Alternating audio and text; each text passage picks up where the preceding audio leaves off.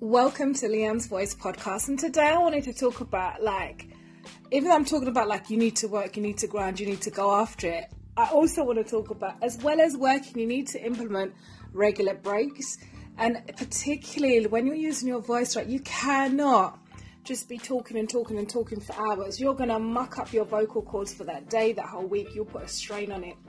So I would say, like, kind of, if you're doing like an e-learning project or whatever, I'd say go for like 30 minutes, 40 minutes top, rest for five, but all throughout, you need to make sure you're drinking water. And of course, if you drink a lot of water, you've got to go toilet. So there's your natural breaks anyway. But I'd say you, it's not wise to just be talking, talking, talking for hours on end without a break.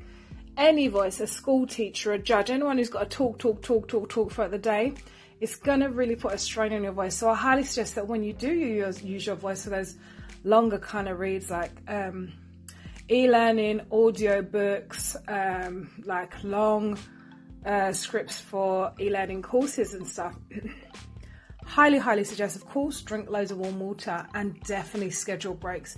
Everybody's different. You might need 20 minutes, then you go again. 20 minutes, you go again. You might be able to go for half hour, five minute break, but do not just keep going just to finish that script and you're putting your voice under stress. Okay, I hope this helps you. And of course, you can check out more information about me on leighannesvoice.com and it's L E I G H A N N E. Have a great and amazing day.